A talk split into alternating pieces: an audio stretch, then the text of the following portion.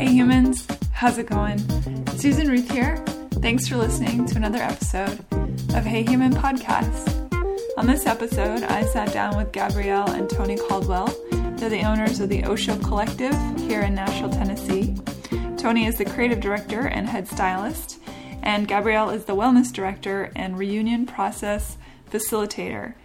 What is reunion process, you might ask? Well, I'm going to read right off of their website so I don't get it wrong. The reunion process is a discipline to interpret the nuances of muscles, testing for subtle strengths and weaknesses to have a conversation with the body without the mind getting in the way. Um, I myself have uh, experienced the reunion process a couple times, and not not with Gabrielle, but with someone else, and uh, it was really an interesting process. I personally believe that we have patterns that we don't even realize we're doing, um, maybe brought on from things in childhood, maybe genetic. I mean, I I truly believe, and we talk about this in this episode.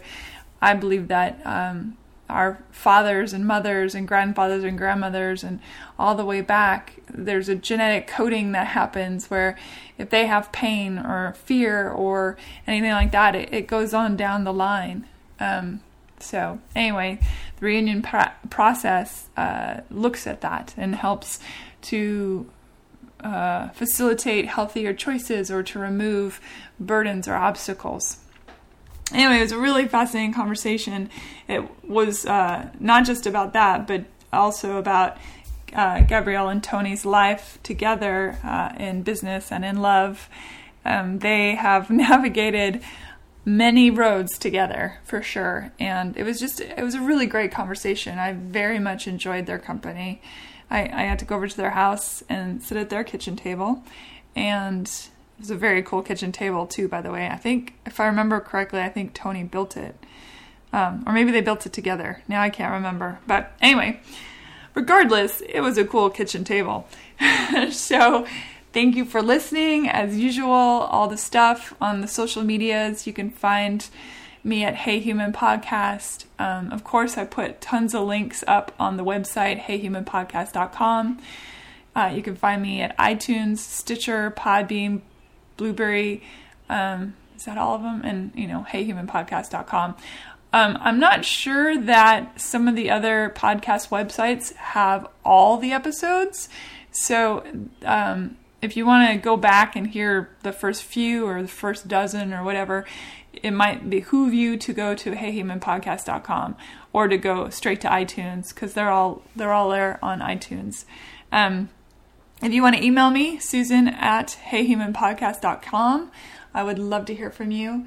Also, um, my friend, my bestie, Ellen, who many of you have heard me talk about on other episodes, uh, she is going to be interviewing me for an upcoming episode, and uh, there's a call for questions. So, if you'd like to ask me a question about anything at all, feel free to email me, Susan at heyhumanpodcast.com, and just put in the subject question for Susan and I'll forward it to Ellen without even looking at them. I posted something on Facebook as well. I'm not reading the thread. I don't want to know the questions ahead of time. I'm just sending them to Ellen. So um, if you have any questions, f- feel free to ask. I'd love to hear from you. Also, if you have a few minutes, please, please, please go on iTunes and rate and review Hey Human podcast. I would very much appreciate that. And it's it's just fun to read the reviews. Not gonna lie, I I really I'm touched and tickled by. Um, I sound like Elmo. I'm touched and tickled by uh, your comments, and I just I really appreciate it. As I said. Uh, other than that, here we go. Thanks for listening and enjoy. Hello, Gabrielle and Tony Caldwell. Welcome to Hey Human. Cool. How are you? I'm well. How are you both? Good. Good. Good. Thanks for being on the show. We're excited to chat. We don't know what we're going to chat about. Well, that's my favorite kind of conversations. We have a, a, million topics we could chat about. Well, then let's bring them on. Firstly, uh, talk about who, who you are, because I think that's the great way to start. Yeah. Well, I think that's always a work in progress. It's an interesting question. Yes. I love the name of your show being about humans because oftentimes in my work and when I'm working with people, or just talking to people in general, I I often reference being human is really something. Yeah, tough I- gig. It is. and I think that a lot of times people take it um, too serious, Mm. you know? hmm Because it is, sometimes I've got a mentor and he will talk about the game of life. And, um, and to remember there are a lot of pieces to the puzzle that maybe we're not seeing all the time. hmm And we get very bogged down in the idea that we can control more than we can, or that we're more responsible for things than maybe we are. And that goes both ways. People can slide into that when they don't want to be responsible. Sure. But, um, so I think that who I am or where I'm at today, I'm enjoying hmm and I think I'm learning a lot about being a woman hmm and all the pieces that go with that, which is kind of an interesting What do you mean by that? unfolding. Well, growing up, I think a lot of times I really didn't see men and women. I did see humans. hmm And I would have mentors from time to time that would speak specifically to the movement of a woman versus the movement of a man, or the nature of a woman or the nature of a man. And I used to kind of brush that off like, I, I okay, maybe. And as I've gotten older, and I feel like in this next chunk of life, I am definitely noticing how extraordinary women are and how they move differently. Their capacities are different than men, and that men are extraordinary as well, but it is different. Mm-hmm. And we have this idea that, you know, depending on how you look at the world, but we would say that there there is both masculine and feminine in each body. Yes. That there is yin and yang in each body. Um, but they will not ever move exactly the same when you're in a woman's body versus a man's body. They're they're not. If I was fully balanced and Tony was fully balanced, it's it's not the same. You still move differently. You still create differently. You think differently. You feel differently. Um, and then I always laugh that God must have a sense of humor because then you have men and women trying to Mm. be in relationship together, speaking different languages, seeing the world differently, um, Experiencing the world differently. experiencing the world differently. hmm And I think what I've found as humans is that we make a lot of things wrong. Mm. So instead of accepting that they're different, hmm that this person's way of being is different than mine, and that they're actually bringing a perspective that can be um, valuable. And I think oftentimes human nature, we want to convert people to our way of thinking, our way of seeing the world, our way of being, as if it's the right way. And I'm finding that the more and more I see people and I work with people, and even learning myself, finding the beauty of those different points of views, all, of all those different phases, that they do represent something different, and moving together as a whole is really a beautiful Mm. symphony. And knowing that there are pieces that we don't see hmm all the time. So I don't know if I've answered your question at all as to who I am, but I think that's it's a great was a good- response, actually. okay, so good. um, so what you guys and, and Tony, I'll give you a, a second to describe who you who you are, or who you think you are, which I think is such a much better way to ask the question. Um, do you all you all work tandemly in in all everything you do? Okay. yeah, pretty well. I think I think there there are kind of these I would say I would see it in three parts.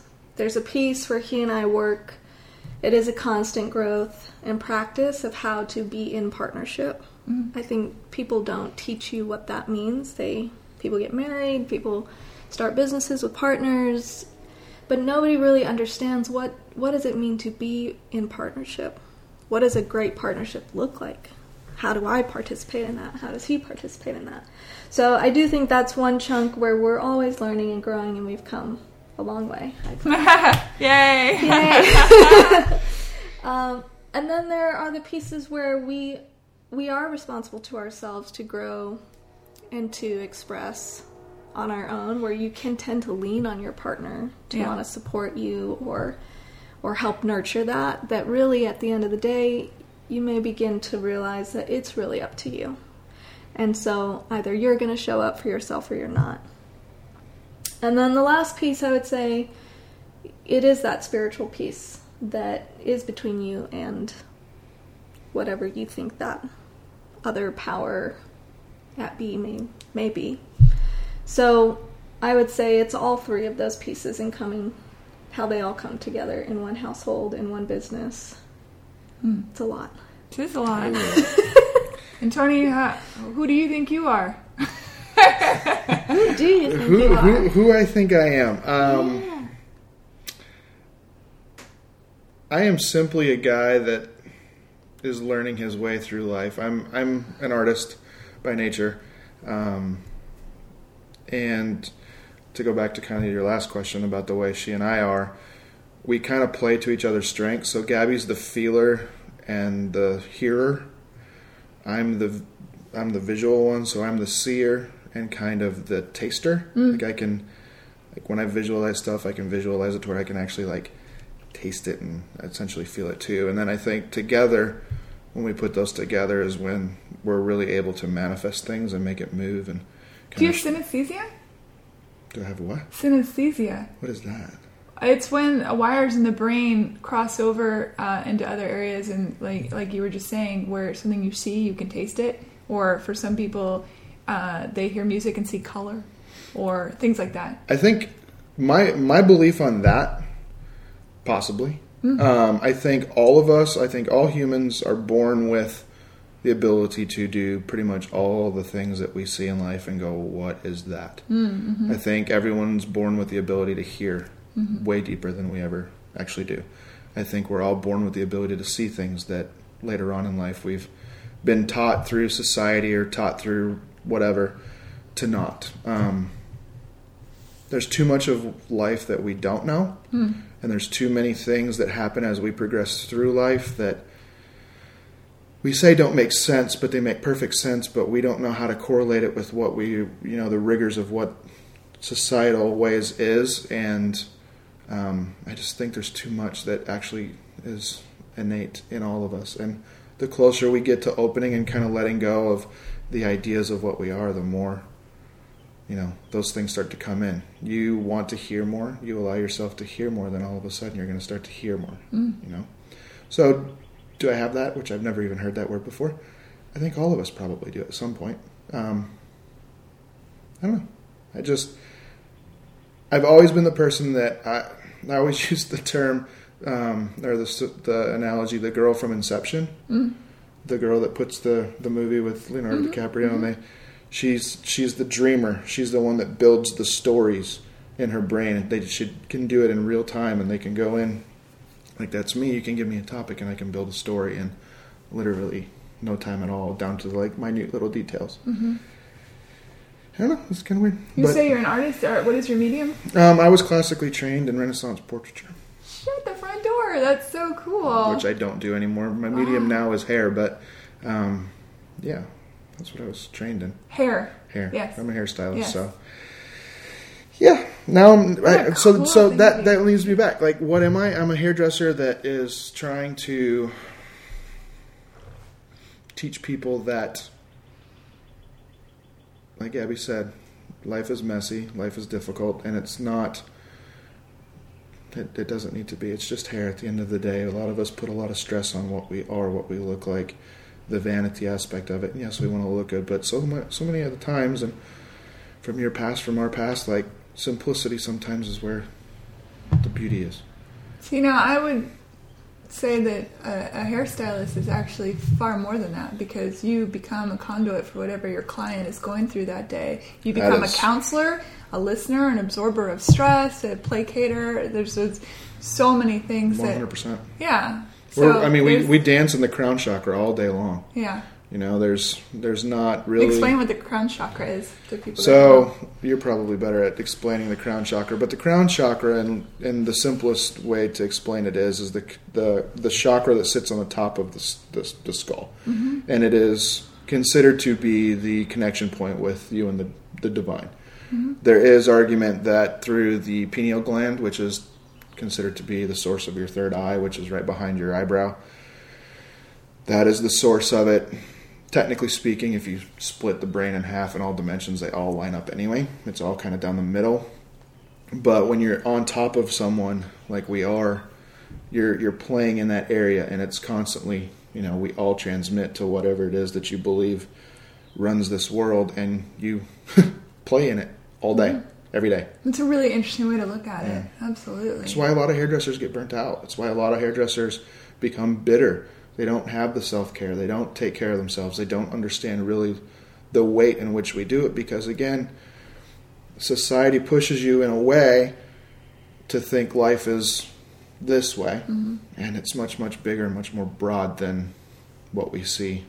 It's kind of No, like the Matrix Yeah, in a weird way. No, I'm thinking about it. Uh, many of the hairdresser friends I have uh, have thyroid issues. Mm-hmm. That, That's that, and that can be I- a lot, and that a- can be a lot of things. That can be Yeah. Mm-hmm. chemical induced. Um, however many years you, s- I've done it for 18 years. Oh, and all the chemicals you work in. Oh, that's a really yeah, one, so too. it's it's a lot of different variables. And a I lot go to of the woo woo place. I'm like, well, I do think, you know, I do feel that when you keep the body in good working order, energetically, emotionally, spiritually, all those pieces, it is capable.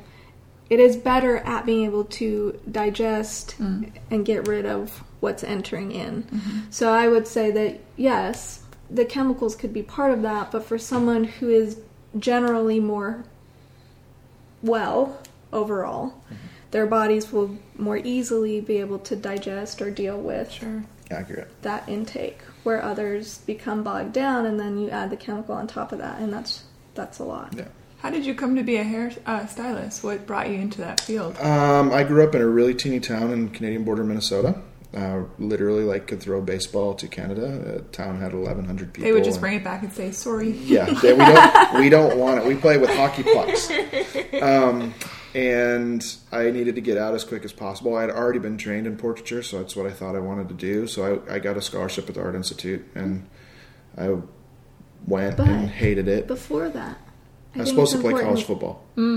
I'm a big dude, You are a big dude. So- Formidable, I believe Yeah. is the word. so um, yeah, I, I I was supposed to do that, and that didn't work out, and um, ended up getting potential. Like I had a list of schools through the Big Ten that wanted to recruit me, and that whole thing, and it didn't work out. So I ended up at art school in Chicago, and I Well, wait a minute. No, it. that's kind of an interesting thing. You were being recruited, but it didn't work out because you didn't want to go that I got, direction. uh, I got a severe case of depression. Oh, okay. And lost a whole bunch of weight, and Okay. that is a machine. Like college football is the recruiting class of pro football. So Yeah. no matter if you're ever going to set foot on the field or not, the the actual like structures that they have in place for the the, the like the physical form that they want the performance that they want, like all that stuff. If you don't fit in one of those categories, because if you fit in the category, then they can make it's like building blocks. They can do it, but they don't want to have to spend the time or the money to actually take and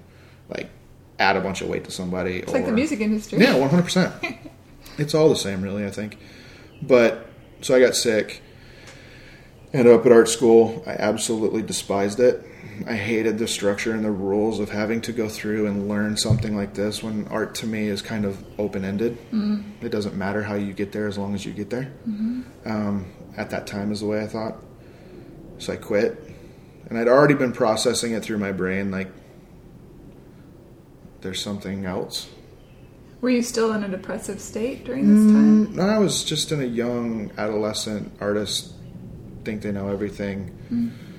You know, mm-hmm. just chaos mm-hmm. in a big city. And I walked across the street, and there was this guy that I'd walk past the school that I went. So at the art institute, there was there was a building right across the street that I'd always have to walk through after I got off the train, and there was this guy that stood outside of the salon every day, and I assumed he just worked there. I thought he was a stylist. He just was very flashy and everything. His name was Thomas, and one day after I quit, I literally stood there until he got off the phone, and it was a long time. I don't remember exactly how long it was until he got off the phone, but I stood there and waited. And he's like, "Can I help you?" and I was like, "What does it take to work in here?" And he goes, "What?" And I said, "I'm interested." And he said, "Come in, talk to me." So I went in and sat down. He ended up being the guy that owned the salon.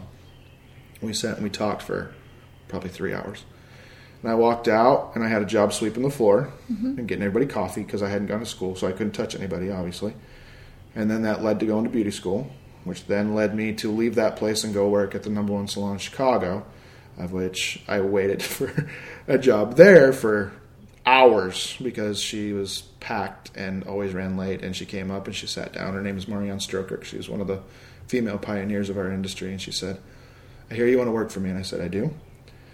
And she goes, Why? And I said, I hear that you're the best and I want to learn from the best. And she said, Can you live off $4.75 an hour? I said, Do I have a choice? She said, Nope. And I said, Okay, then I guess I can. She goes, Good, start tomorrow.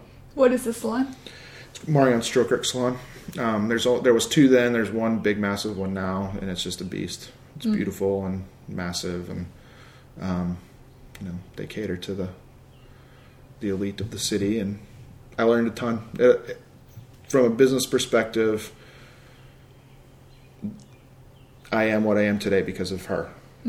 It was not a fun experience working under her because she came from the the world where it was very egotistical. You know, the '90s, the '80s, hairstylists, designers, all that stuff. Cocaine. Yeah, it was just very, very egotistical. It was upfront. I am, I am the boss. I'm going to do this. I'm going to, you know, belittle you until you, till you get it. Yeah.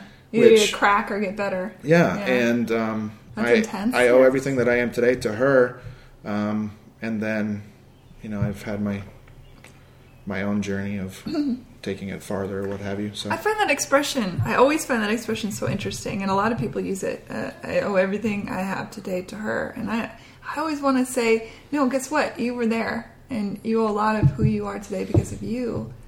yeah, um, I I, just want to make that distinction because I feel like people give all of who they are to either God, which I understand that in a religious sense, and or to someone else, the mentor. I get that. I have mentors and all that, but you know what? You showed up and you did the hard work. true, and I think sometimes though, in conjunction with that, you need that person that's going to push you. Mm, the poker, I- yeah, I think of Moses. yeah, Moses, in you know biblical sense, God, if that's what one wants to it's a call heck it, of a mentor. Yeah, that was his pusher. Yeah, like, and sure. his whole story is very rigorous and it's it's hardcore. And if you look, yeah, you show up and you do the work, and you have the choice to not. right. But without that pusher, sometimes we don't ever find that best self. And at that point in Mm-hmm. time, that was my best self. And since we found our own mentors, which I would give, they're just the pushers, you know. Mm-hmm. Like By the way, Moses has really good hair. he does, Just saying. he does. In that time, er, I think everybody pretty much probably had really good hair at that time. Yeah, he just trained snakes to curl around them so they get that good wave. Yeah. You know, Trippy, right? Yeah. Maybe we should bring that back. snakes in snake the hair. wave. the snake wave. Yeah, we, yeah, we could probably figure it out. Train them to be very like garter snakes. Not, not Yeah. nothing scary. It'd be like a spiral. Train them with biscuits or little mice. I don't know what snakes eat mice. I suppose it's so funny. Or crickets. or crickets. Yeah, So, yeah. I see the new the new salon already. Called The logo's just it's snakes. Just it's just snakes. Snakes everywhere. snakes on a plane. Well, why not? I mean, everybody else on Facebook is putting out videos of random stuff. There's the guy cutting hair with flame. There's the guy that's cutting hair with a with a hatchet. With a hatchet. Yeah, there's this dude with the samurai Sweeney swords. Todd's barbershop Oh, right it's, there. it's, it's god awful. So why not just have sh- snakes like nipping chomping the at your teeth. All right, so Gabrielle, uh, so how did you two meet? Mm, good story. Go. The short version. Yes. Okay, the short version is I my stepdad was training in a particular martial art and it's um it's a pretty intense martial art. You can't really do a lot of sparring. The intention of it is that if you were attacked, God forbid, you could end that very quickly, barely moving. What's Yeah, the it's, practice it's called? called San Soo. It's a pure like combat street fighting art. It's it is designed the core the core historical design of it was is it was the martial art that was taught to the imperial guard to the emperor of China. Wow. So it is designed to get to the point, and you have you know a tenth of a second to decide how far you're going to take it with somebody. If you're just going to control them, or you're going to take it all the way and then have to face the repercussion of it after.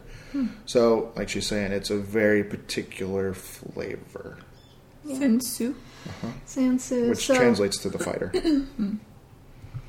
So I I had asked if I could, you know, essentially audition to to do that, and they they they wanted to be mindful of who they brought in because you are trusting them with your body, and you know we are all working people, a lot of musicians in this town, so you need to make sure you don't break your fingers and stuff. So I showed up with my my boyfriend at the time and um, pulled into this parking lot, and there was Tony with one of his friends. And about two months later, I didn't have a boyfriend anymore, and. Uh, Did you have that inkling when you pulled well, up? And I didn't. I, you know, the the only thing that I always think is really interesting is the boyfriend I had at the time. He was a he was a very genuine, honest soul, and he loved everyone. And I I will never forget. He met Tony, and immediately he did not like him at all Interesting. did not like him, didn't want anything to do with him, you know. And I met Tony and I thought, oh my god, this guy thinks he knows everything. He's never heard the word humble, nor would he know what to do with that word clearly. And as I got to know him, you know, I'd be Googling these things. It was any topic, Tony seemed to know so much about so many things. And he would say them with such authority, you know, as if in some ways, like, it was of his own discovery. And I remember I would sit and like Google off to the side, like, there's no way. There's no way he knows that. And then I'll be damned, like, time and time again, he was right. So there's a joke in our family now that he was right first. So, um, um, but yeah, so we we met there, and I could, I didn't, I didn't know exactly what was transpiring. I just knew that there was something changing within myself, and I'm not a good. Once I know something, I can't go back. Um, so once something kind of changed, I did very quickly move. I broke up with my boyfriend. My my family was like, "Oh my god, what's going on?" Because I dated him for almost five years. He was my best friend, and kind of started hanging out with Tony. And then I could just, I was just watching this whole thing unfolding. And I remember very distinctly that there was a, a moment we were out and about, and he kind of smiled, and we were, I think we were in, I don't know the name of the club. We were in some club, which I barely drank at all at that time, and Unlike today. No, I'm I just like kidding. today. I do drink more today than I did then. What's in this coffee? More. yeah, but um, Tony drank a lot and doesn't drink Aye. at all anymore. exactly. So I'm he the used complete up, opposite. he used up all his credits. Okay. Mm-hmm. Um, That's great. yeah, but he, he kind of smiled, and I saw just this twinkle in his eye, and his he does have a great smile. You do I- have a I- very nice smile. I just- yeah. Thank you. yeah, I felt my heart stop. And I just thought, oh, no, no, no. No, no, no, no. This guy's a partier. He's smoking.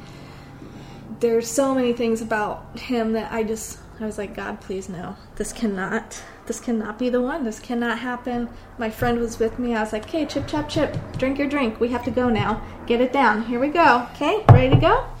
And so we get out to leave and, and, um, over time, just same thing. You know, I've, I feel like I've been very fortunate to always have a good gut, a good listening, and that listening kept telling me to stay and to continue to show up. Um, and it was it was a very difficult beginning. actually. And I'm grateful for that because many times when I'm working with people and they're struggling in their relationship, I really do feel that you don't, I don't know. You know, is this too hard? Is it not right? I don't know. You know, you you have to find that. And mm-hmm. sometimes there are things to be learned in those times. So to say that they're wrong or that you've made a mistake, I, I don't know. Hmm. You know? So there were a lot of things that I learned in that beginning with Tony, and it really built a strength within me because he was very rigid. He was very shut down in a lot of ways, and and so just not not a lot of access to heart, even though I knew he had hmm. a massive heart. But he Oz never did give nothing to the Tin Man that he didn't already have. Shout out America. shout out America. Yep. So so that's kind of the short version. That was the short version. Thank you. And how long have y'all been together? Uh, just about 12 years now. We've been married. Twelve. Yeah, total. We've been married soon to be six. Okay. No, no, no. Oh, here we go. Yeah. You've heard I think it's eleven. I think we're together almost eleven. Do the math. I met you when I was twenty. Don't make me Google, Google it. it. We okay, okay. That's hilarious.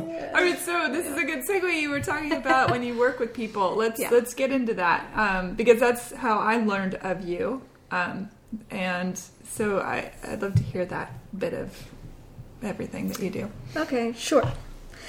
I will give you also kind of the short version of that. Um, so the way I found myself to this particular facilitation, which is called the reunion process, The reunion process. I I had found myself in a pretty severe depression that I couldn't justify. I couldn't explain why I felt the way I did. And you know, I've got my Russian Viking husband here who he very much is everyone works. Strap up like get it done. Get the job done. I don't want to hear about it. And I remember one day in conversation with him, he said, "You know what? I need you to do whatever you need to do to get well. If you need to quit your job, if you need to whatever that is, please just do it." Not to interrupt, but just to really quickly, do you think because you'd had a history of dealing with depression yourself that you were able to come to the table with that understanding? Um, maybe I think for me, for her more, it was I that in general for people and humanity. Yes, for her, I think it was simply I I got to see her in a happy at that point in time kind of being, and I watched it kind of erode. So like it was, she wasn't where I knew she could be, and now our lives are completely different past that. But I'd watched her get into a funk basically, and it was a really, really ugly, nasty funk that she couldn't get out of. And a lot of people go through something very similar. And yeah, I, I literally was. It, it got bad enough to where I was like, I, I don't care what you have to do. Just do something. You have to do something because mm-hmm. you are so miserable, mm. and it's making me miserable to watch how miserable you are. Mm-hmm. And you know, she, I'm really grateful she ended up finding the route that she found because it's been extremely beneficial for both of us. Okay, so Mount back. Yeah, so back to you. so you know so so here i am living this experience not not being able to understand it of course making everything about it wrong. Um Meaning Or- not not feeling the depression, not being in it. so i'm in it and feeling that the fact that i'm in it is wrong that I- i'm okay. i shouldn't be feeling that way. I you know i have this partner who clearly adores me and i adore him. I've got a loving family. They're not perfect by any means but loving um, we live in this amazing house we you know there were just so many things in my life that would not quantify a severe depression And how long ago was this? this was probably about six years ago Okay. um, and I distinctly remember one morning I, I woke up, and before I even opened my eyes, the, the very second I had any consciousness, I felt the most intense dread for the day. And literally just the the energy it was going to take to to live the day. Not do anything more, but just get up, And this came out of nowhere. get dressed. Mm-hmm. yeah. And I had felt that way day after day for a good couple of months. Mm-hmm. And I, I definitely came to a place where I didn't feel suicidal, but I did I did feel very clear as to why people do commit suicide because if you cannot find a way out of that, you you're not living. I got to a point where I couldn't really eat. My body was just kind of shutting down. It wasn't digesting, so it just wouldn't move. I'd eat something and it felt like it just would stick in my chest. Um, just nothing, there's no flavor to life. You feel nothing. And that was really scary, a really scary place to be. And I was really concerned that there was something just broken inside me. You know, like I, I'm just really screwed up. There's something wrong with me, God knows what. And I'm just, I'm gonna have to, this is just the way I am. And again, following my intuition, I ended up calling a woman I I had just met. She was an attorney. And for some reason felt like we should go have lunch, and so I did, met her. And we end up on this massive topic about the universe and all kinds of interesting things. And she mentions this guy that she works with. And I said, I'm actually looking for someone to study with, or a mentor, or therapy, or something. And she said, I think you're going to love him. So he, he lived in Atlanta.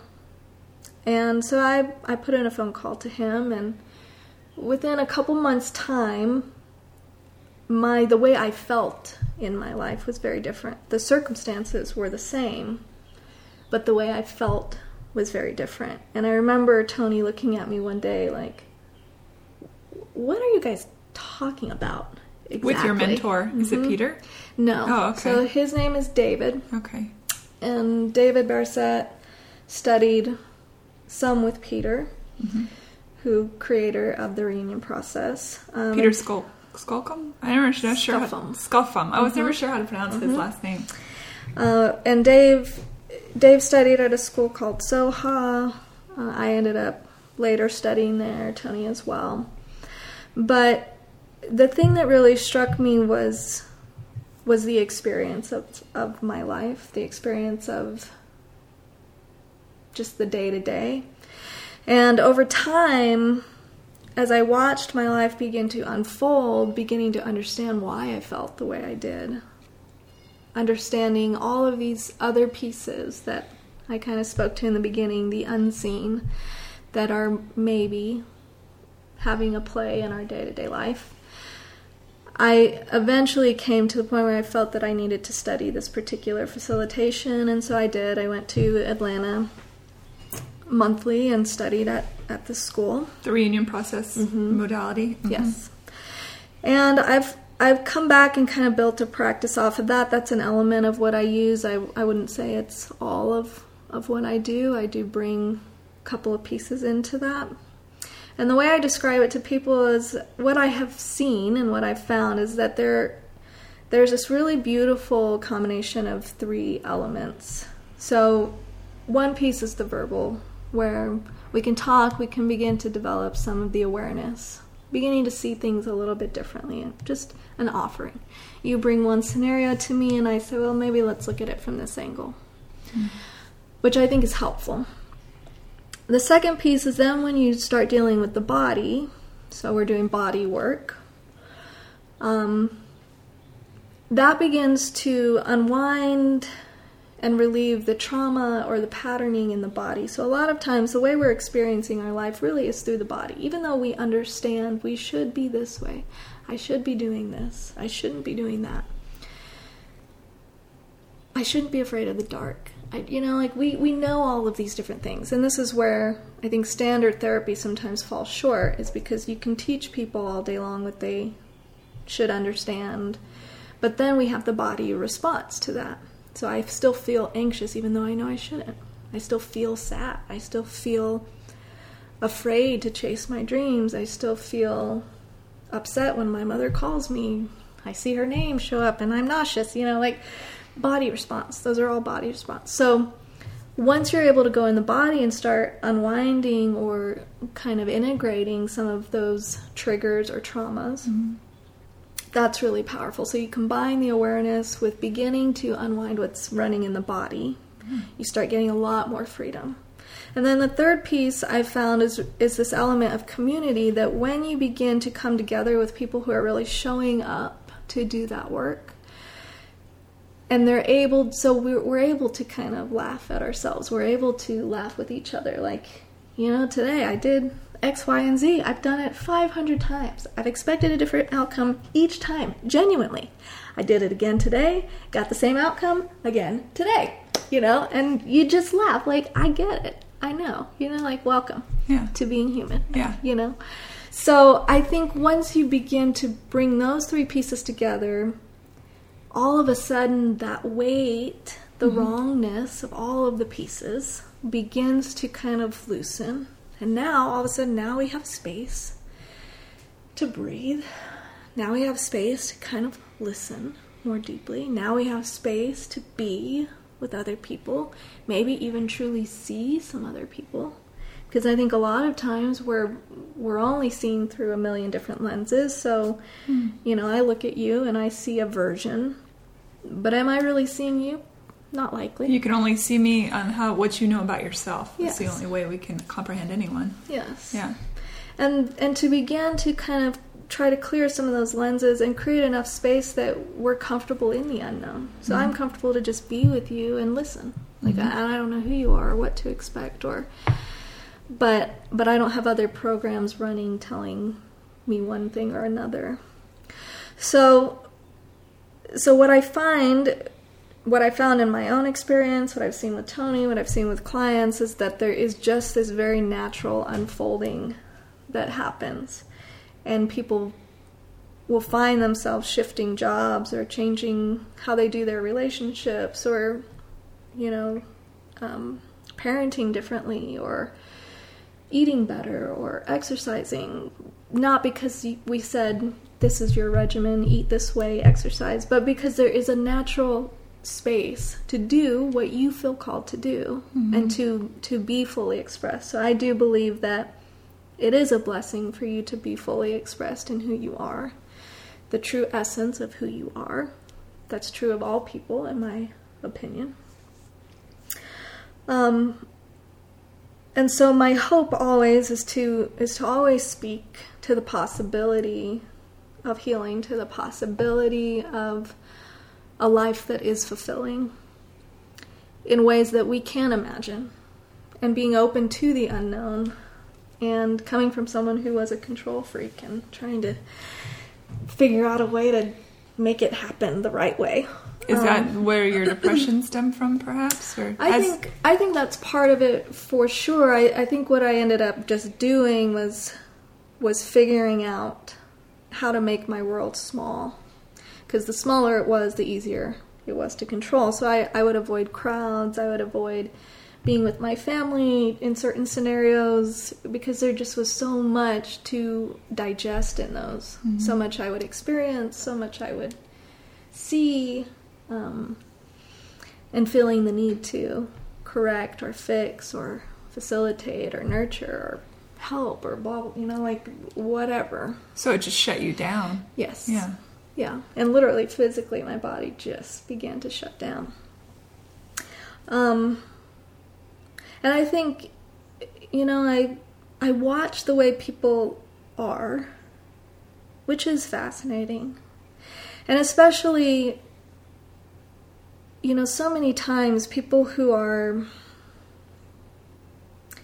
very creative, they have a lot of information that that is coming in, which is why we see a lot of addiction. We see a lot of um, discombobulation amongst people who are great artists, great healers, because there is no training on how to navigate that. So so much is trying to come in. You're you're experiencing so much and, and heightened, or there's there's a lot of information coming in. You know, you talk about people that write books or playwrights or movies or you know they're imagining all these characters are they are they crazy Are they bipolar?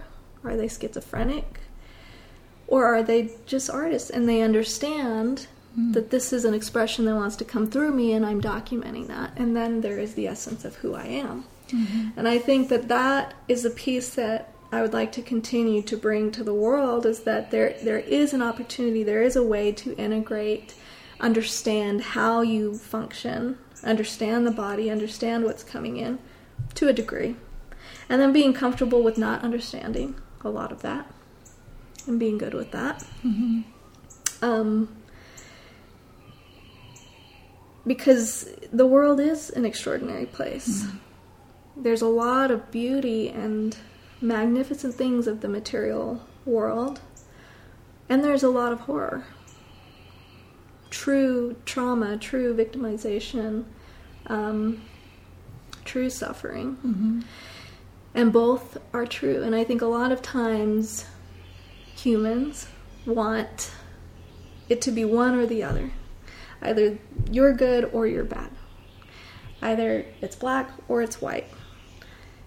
And the thing is is it's it's all true at the same time. We are good and we are quote unquote bad all at once. Yeah.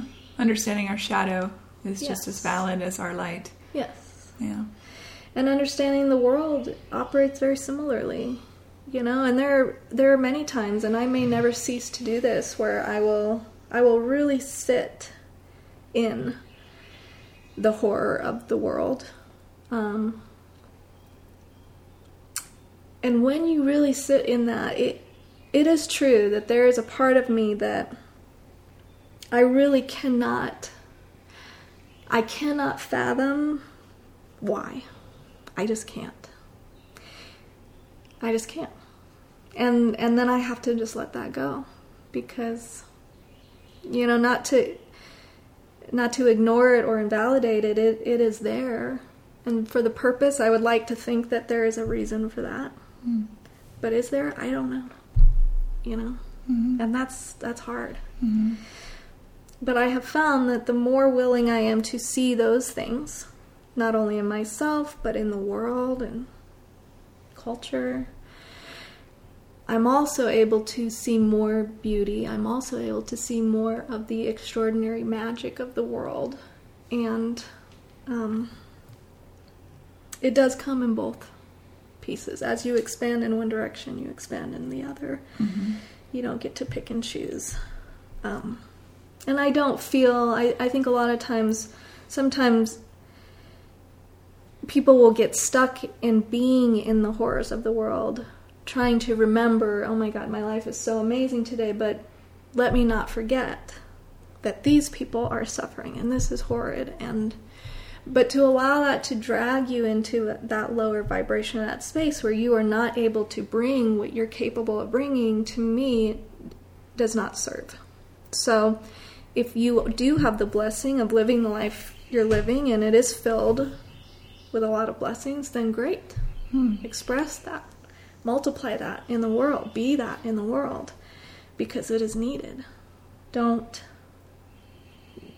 surrender that to the idea that you shouldn't be, you know?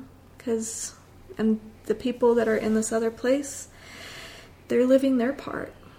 And how that all comes together exactly, who knows, Right. you know? So as you're going through this journey, which is epic, I might add, Thanks. the hero's journey, is it not? You have to go through the dark night of the soul to be to die and be reborn Yes. into your new, you know, Luke Skywalker replay. Yeah, exactly. so funny. That's so true. so while she's on this journey, mm-hmm. how is it affecting you and your marriage and your relationship and, and even how you see yourself? So when she started and she referenced, I I looked at her after she'd been working in, in this process for a minute, and I remember looking at her, going like, "What are you guys talking about?" Because everything around us is really rocky. And she told me, and I'm like, "Okay, that's cool. You know, everything's Wait, good." what do you mean by that? So it just things were moving and shifting and things were feeling very interesting around. So the normal flow and the normal rhythm of what our relationship functioned life no longer really. Resonated. Yeah, Yeah. it was different. Yeah. So that got me interested, and I started studying with the same guy. And I, I don't do the reunion process. Um, I'm very versed in it, but I, You don't I, facilitate. I don't facilitate you, it. I understand it, But but, you um, have reunion done. yes. And we'll talk about what that is in a second. But but our relationship progressed and progressed and progressed, and um, it just it it just blossomed. I'd have it done to me, and I remember one you know at one point in time I'd get up off a table and I'd be like, "Wow!" Like I totally felt that move. And then there's other times where I get up off the table and I'm like, "Well, that didn't. I just laid here." And then two weeks later, whatever it was that we were working on, I was like, "Ha! That did shift." Um, but I remember when she started um, going down to Atlanta to learn how to do it, and the school would go through and they would teach them, and they were to study on themselves. And Gabby's a little powerhouse. Like she is, she is truly gifted in the ability to hear truly between the lines of what most of the rest of us are able to. And I remember giggling because I could I, I literally could feel her working. And so what they're expecting a person to be able to go through and just surfacely kind of dust off the shelf, so to speak. She's like, nah, no, no, no, no, no, no, no. I'm gonna rip the whole wall down and I'm gonna rebuild it. And our I remember vividly at one point in time and I'm like, You have to be careful.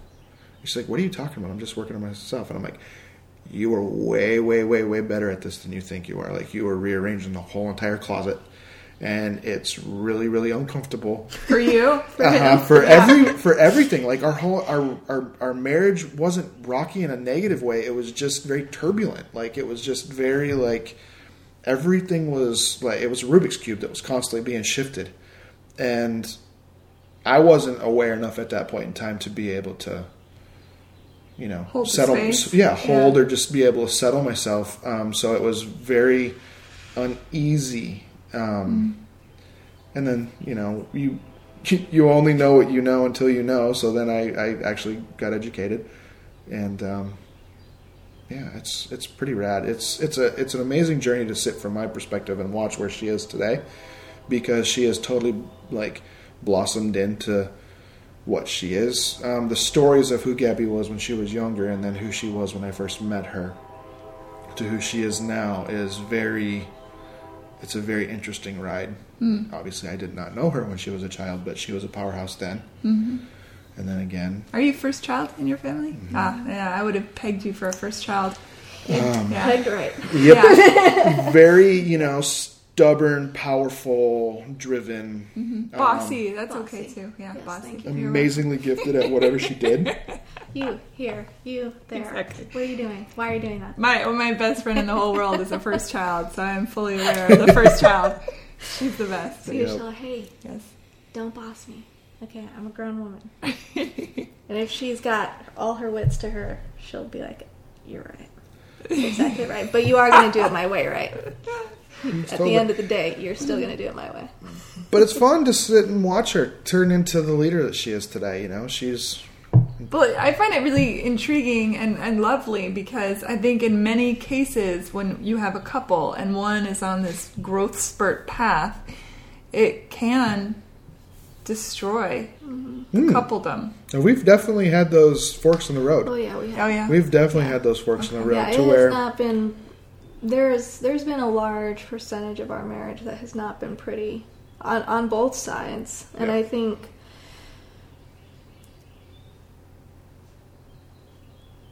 Mary, I'll let you. Good volley. right. Uh, good luck. I'm fine with that volley back. Well, what what what I have found, what has relaxed me across all gamuts On a good day. on a good day. Again, I'm human. Um, is balance. The more we brace the concept of balance, the more that we understand you can't know the light if you don't know the dark. So Gabby referenced, you know, the horror and just the just god awful, nasty things that can happen in life. And you do. I mean, we do this often. We sit and we wonder why would that happen? Why would anything ever happen to an infant little baby? That's one that always gets me. And at the same time, you can't you can't argue the fact that there are equally positive or light things happening at the same time. We will always, I think, as humans, always venture to pay attention to the thing that makes us pain mm-hmm. over what makes us happy because it's more of a it's it wrenches the heart harder. Um, mm-hmm. we, we are empaths by nature, yeah. yeah, and I think that is true. And I think in some weird way, it also even as we wallow in the sorrow of others, there's a little piece of us that takes a slight comfort in the fact that it's not us. Yeah, totally. One hundred percent. The human condition. One hundred percent. I remember reading one day. I was reading in this book, and um, there was a, there was a kind of a a challenge in the book, so to speak. Kind of it was like, imagine the six worst time, like worst times of your life. Mm and like just sit with them and try and remember as many details about them as you possibly can. And you had you did that for a minute, and then it said, "Now remember the six best times that have ever happened in your life, and try to remember as many details as you can." And the point of the exercise was is to realize that you really don't remember much of anything in either. Mm.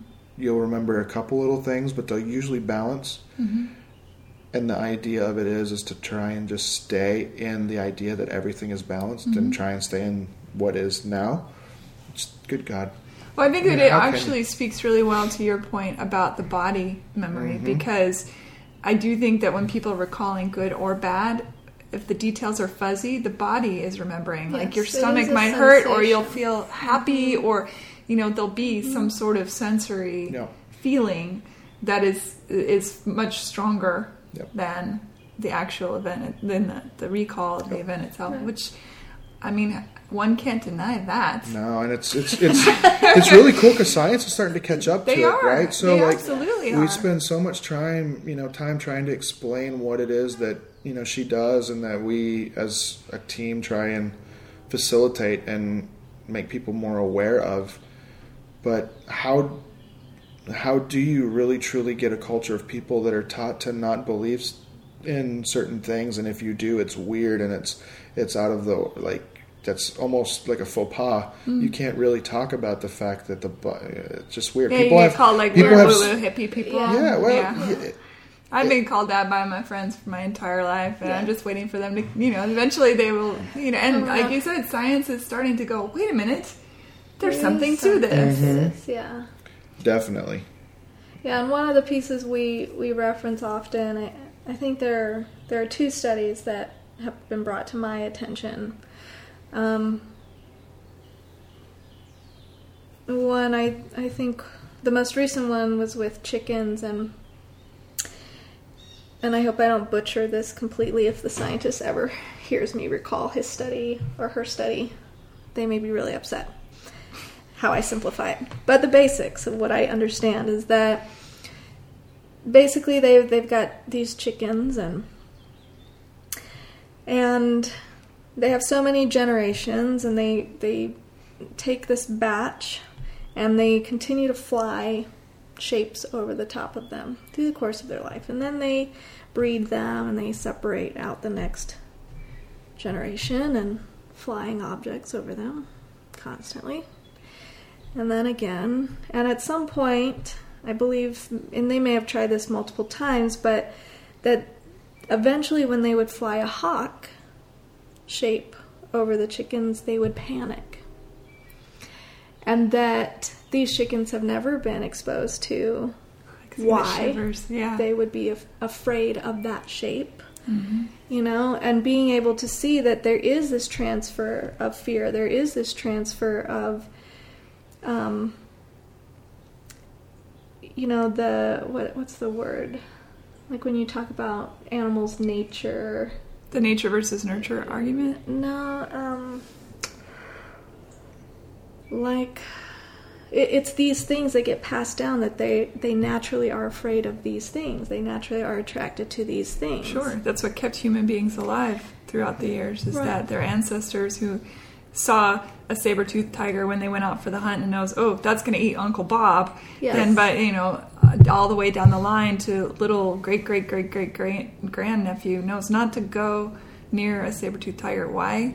Because he ate Uncle Bob a 1000 Mm-hmm. years ago. Yes. It's an emotional DNA aspect I of our genetic believe DNA. in that, yeah. It's it's you Well- can't you you know we're always taught through school that we're made up of our mom and dad and our genetic DNA is what it is that makes us look like that. But never are you taught that that exact same DNA passes down the Trauma way in the and- yeah, and the way in which we process things. Why do we think later on in life we always get so like I act just like my mother or I act just Or like my, my grandmother father. or my great grandmother. right. Yeah. Um, Gabby's a spinning image a lot of times of her grandmother. I think it's fascinating. It's so funny. They do.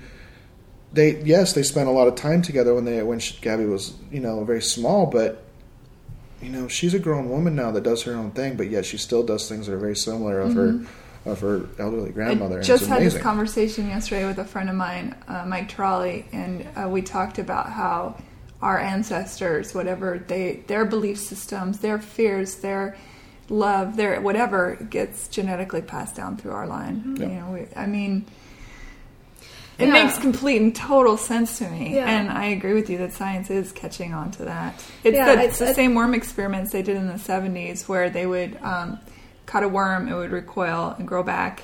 Cut a worm, grow, you know, all that, and then bring, and then it's the wormy children, and they did the same thing, and then they got it to a point where they shined the light Yep. on the worm, and the worm would go like, "Don't cut me," you know. Right. This is, you know, I'm paraphrasing. Yes. Worms don't talk. I know but this. that's, but that's what they do. They've Yeah. done they've done it with rats. They've done it with all of it. They just keep and it, it keeps on every time. It's it Yeah, I think science fact. sees that there there is this transfer of emotion that's happening. There is this transfer of trauma. Mm-hmm. This other element of information, they they're just not quite clear on how that's getting transferred. It's even in the Bible, by the way. hmm Which part?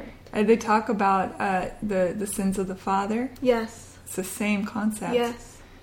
Yes, that's so funny you say that because one time I was working with a a friend and client of mine. She was a nun for for over 20 years and had left and was is now living out. She's unnunned? She is unnunned. um and I was helping her in her house just kind of go through some some stuff which can be very emotional and she was very anxious and and she mentioned something to me. I wasn't raised really with any particular religion. I was raised around a lot of different religions, and they all fascinated me. Anything sacred was always fascinating still. Um, and she said something to me about about spirit, and I said, "Well, explain what what does that mean to you?" And she said, "Well, to explain spirit, I really need to explain the Trinity." And I said, okay. And she said, so let me just get. So she gets her Bible and she sits on her couch, and immediately I watch this mat, this shift. Just everything about her centered, hmm. settled, peaceful, from very anxious to completely at peace. And she opens this book and the Bible. And she goes just to page one and she starts reading. And I thought the exact thing as she was talking about some of these things and she mentions the sins of the father. And I just watched these things clicking in my mind. Oh my God, that is what I see on the table. And that and this and the human form and this idea of body and soul not being united once at one time it was and there was no pain or suffering but once the body and soul were not united, there were kind of these two movements happening, not working together, not aligned. Now we have discomfort. Now we have pain in our body. Now we are upset. Now we. All these different things. It just was a fascinating conversation. I've had many with her that just blow my mind every time. Um, but exactly that. You know, that, that you watch all these different things and it's like, oh, that makes sense on this scale, or if we look at it in this way, you know. So, yeah, I think it is fascinating. Absolutely. Um, I know that y'all have limited time today, so I want to dive into what reunion process is. I learned of it through a friend of mine, Catherine Fowler. Um, I was eating lunch with her one day, and she said, you need to contact my friend Peter. And I said, okay, why? She said, it's something's amiss. And I said, I'm game. And and so sure. I did. And Peter, you know, I read up about Peter in the reunion process. And when I met you uh, for the first time, uh, we don't really know each other, obviously, but when I met you for the first time, his name came up and we had that connection, which was really cool. So yeah. I would love for you to talk about that. Well, in, in so many words. In so many words. I would say that the reunion process, Peter, and again, this is my my personal explanation. Peter has taken time with, with a handful of others. I don't know who all participates in, in his process in documenting. But essentially, he goes through his work with people and is documenting trauma and experiences that he's finding in bodies. And and creating basically this massive textbook. I say it's like an encyclopedia mm-hmm. that you just get to reference. You know, God knows how many years of humanity. And as we all know, humanity has not been kind in a lot of ways. So, of course, there's a lot of traumatic, um, sad, tough, ugly stuff in there. And what I get to do is with that tool, and he kind of is touched on all the main religions. They're represented through different facilitations in that book. Um, we use some acupressure, we're dealing in the chakras, we're dealing in all of these pieces. We're bringing this all together. And essentially, we're using applied kinesiology to test through the body to just say, okay, so what you tell me the story. Here's who we say we are in the world. Here's our intention. This is really the essence of who I am. This is what I'm trying to express in the world. Beautiful. Then I go to the body and I say, tell me what here is not lining up with this true expression. And most of the time, the body's like, thank God, someone's going to listen to me. Great. Here's the deal.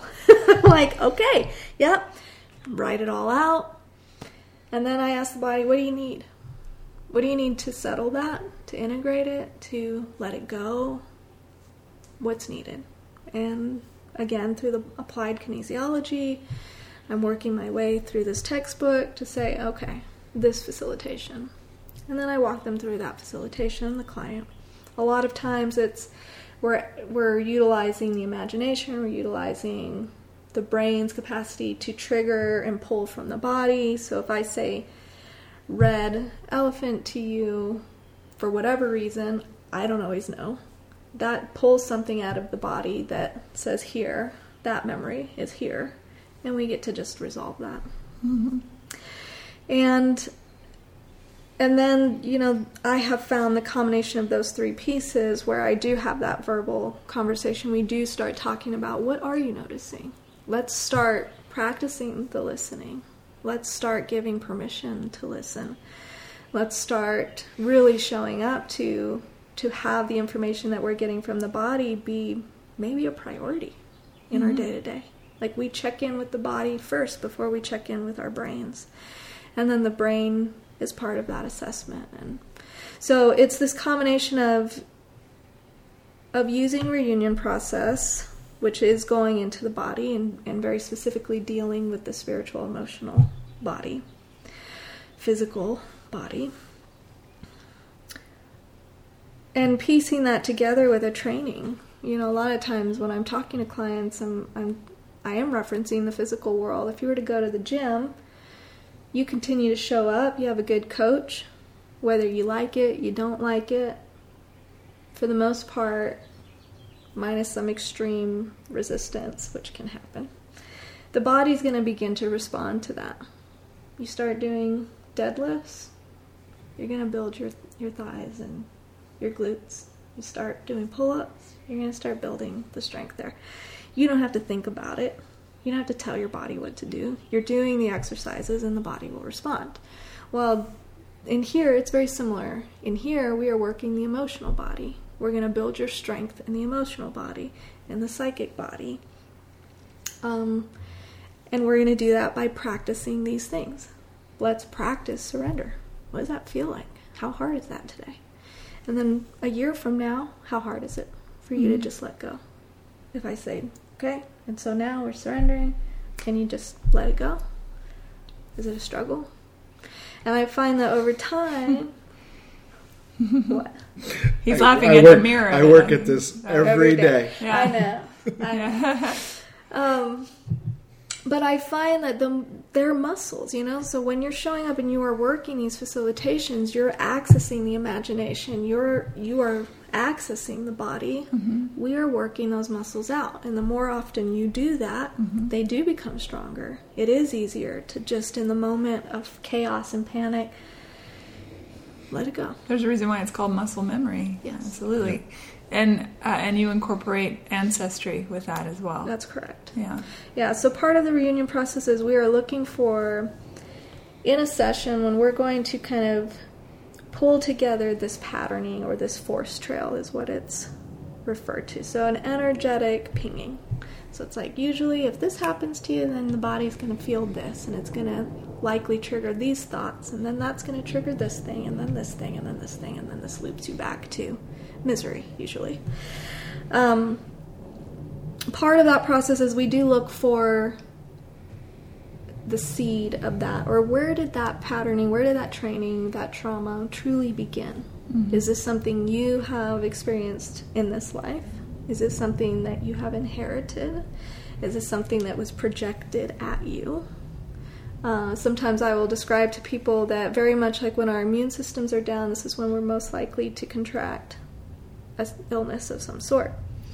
The same is true of the emotional body, that when the emotional body is kind of down, we can actually attract or contract some negative energies or patternings that kind of link in to the system, very parasitic like. Makes sense. Um, so we are looking for where what we're going to look at today. Where did this come from? And oftentimes it is ancestral. It's actually quite rare in my practice to find really this life trauma. Sometimes we see a doubling. So something you've inherited, you've also now brought to the table. So we're doubled up on this particular experience. Um, but it is it's always fascinating to me that what comes up in a session you know you always there's always this part of me where i i'm not sure how that's going to read to you i don't know what you're going to think about if i say so your grandmother x-men or you know and i'm always i'm always so floored by people those things click to them they know exactly what i'm talking about and and to hear it said out loud is almost a relief i think Mm-hmm. to think that they're not crazy you know or that they didn't make that up or um, It's a really lovely practice. yes absolutely. Yeah. So the name of your uh, your place is called the Osho, Osho Collective. so osho collective is that name for Osho? I assume. Mm-hmm. so No. Well, I mean, the reason I asked that is because he was pretty controversial, Yeah. obviously. He was. Um, For those of you, I'll, I'll put links to who Osho was. So he was a guru for, that was um, most prominent, I would say, 60s, 70s, Correct. 80s, and uh, had was in Oregon after leaving India and had some pretty crazy stuff go down. So, he did. but he also said a lot of really insightful, beautiful, wonderful things. And I think it's funny. Somebody said to me the other day, um, Bill Cosby, as an example. Here's this man who delighted millions for his entire career, extraordinarily funny, gave gobs of millions of dollars to charities, you know, did all this stuff. Oh yeah, and allegedly raped 70 some odd women. right So, does the fact that a person is a rapist, allegedly, still, uh, although, you know, anyway, I'm not going to get into that. But, I mean, but it's a good example. It's like if this person is this, does, Does that take erase- away from all this other stuff? So, it's, it's a really fascinating philosophical debate, which we don't need to get into here too because time is limited. But I have a feeling we would But have we a great conversation Yes, about it we for sure. would. You, you two are the types of people that I could sit and talk to for hours. Yes. I feel like so. that, um, so it's not in reference to that. It's just, but Not not entirely. So we were tossing around names for our business like constantly and didn't like anything we were coming up with, and we were actually sitting right where we are right now. Which is a lovely table, by the way. Thank and you. I love your Yeah. kitchen table. We almost Um, got divorced. table. Yeah, we over almost this. got divorced over the table. This Oh, is really? one of the forks in the we, road. We built Uh-huh. this table It's gorgeous. together, and uh, but we survived We building did. a table. Yay! Boom. All right. So we were sitting here and we were talking back and forth, and there's through the company, the the whatever it is that has taken on his kind of corporation, I Osho? guess. Yeah. Uh-huh. mhm. They have a deck of cards that they call tarot cards. They're as far from tarot cards as physically possible. They're more inspirational cards. Angel cards. if- Yeah, essentially. So we have that deck, and Uh-huh. it's called the Osho Zen Tarot. And um, Yeah, he's actually got an app. hmm there's an app that you can get on your I think phone, it's and it, useful. it's pretty cool. And we use it on a regular basis. But um, was it you that looked up and saw that, or was it me? I think it was you and Tony. I think Tony just said, "What do you think about Osho?"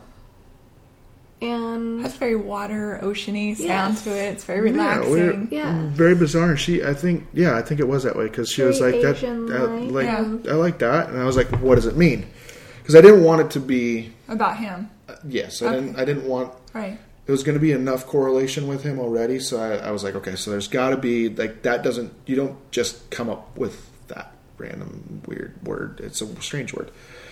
So what I found was is the root of the word actually translates to teacher. It is actually a title that is given to a monk when he gets his own monastery, and it was very fitting for us in our space because everybody in our salon side Gabby being who she is and her path um, with educating and everything, it was it was very fitting because everybody is an educator for something mm-hmm. or someone. So like I work for another hair care company mm-hmm. and I travel around the country and educate, um, and eighty percent plus of our salon staff they do the same thing with other companies and what have you. So it, it just it was it was really kind of interesting because it was a very big struggle to find a name that fit, mm-hmm. and then that happened, and it was almost like it was like click, and collective. Um, well, it, it was a collective of people to Yeah. get it to actual ha- actually happen because.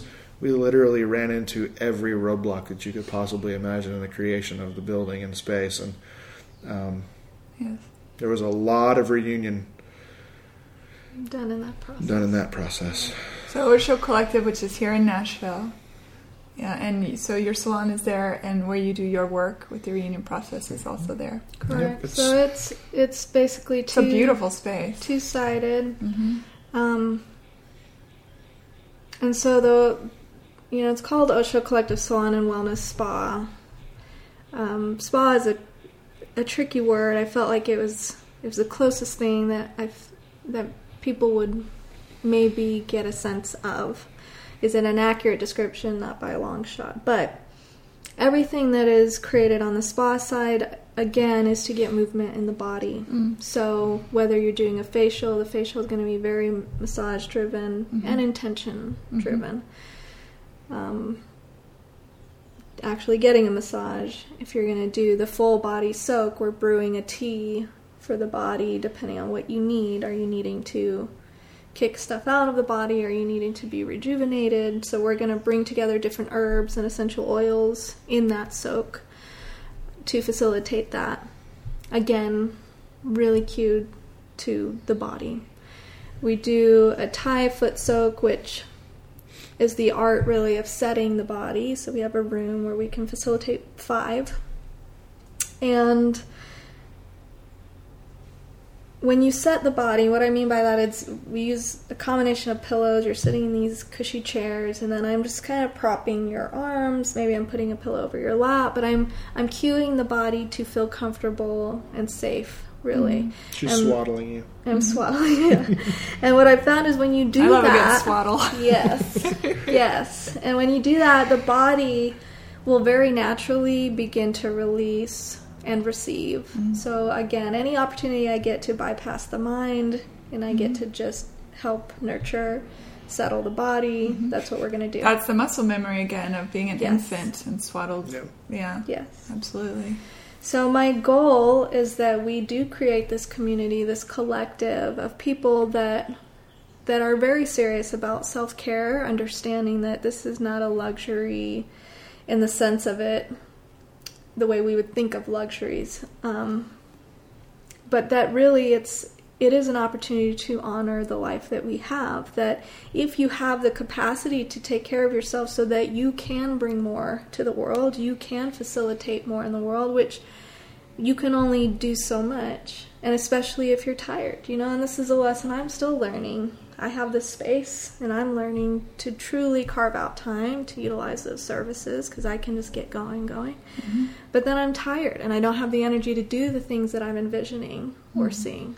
So, you know, I, I do feel that the space in many ways is a reflection of of my capacity, Tony's capacity. If we're seeing things within our space that we don't like, that's one of the first places we look is okay, yeah. Is that inside here somewhere? Are we are we stepping over things? Are we um, not showing up for ourselves in different ways? So so I think our goal with Osho Collective, and this is just one stepping stone in a much larger thing, um, is to create a space where people are, are very serious about taking care of the emotional and physical body in order to be more light in the world and people who are showing up to get their hair done because that's an expression mm-hmm. you know not because they feel like they have to fit in mm-hmm.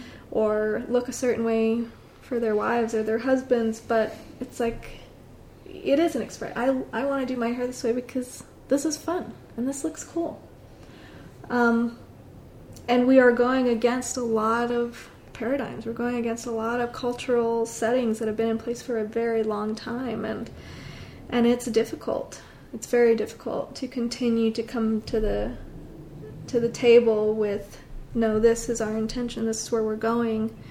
Because so many times you will feel people wanting to fall back into the old ways of being where a lot of us are trained in separation. We are trained in gossip. We're trained in this is how you find your team is that you and I unite over the fact that we think so and so is a load of shit. Right. You know, and it's like, or you can unite because you both love this creative expression. Right. And that we don't know the story as to why this person acts like an asshole. Yeah. And that's the truth. Yeah. You know? yeah. And I'm not saying it's justified. I'm not saying you accept that, but we don't have to judge it as less than. Yeah. Um, so I think really showing up, foreseeing people mm-hmm. and to allow yourself to be seen.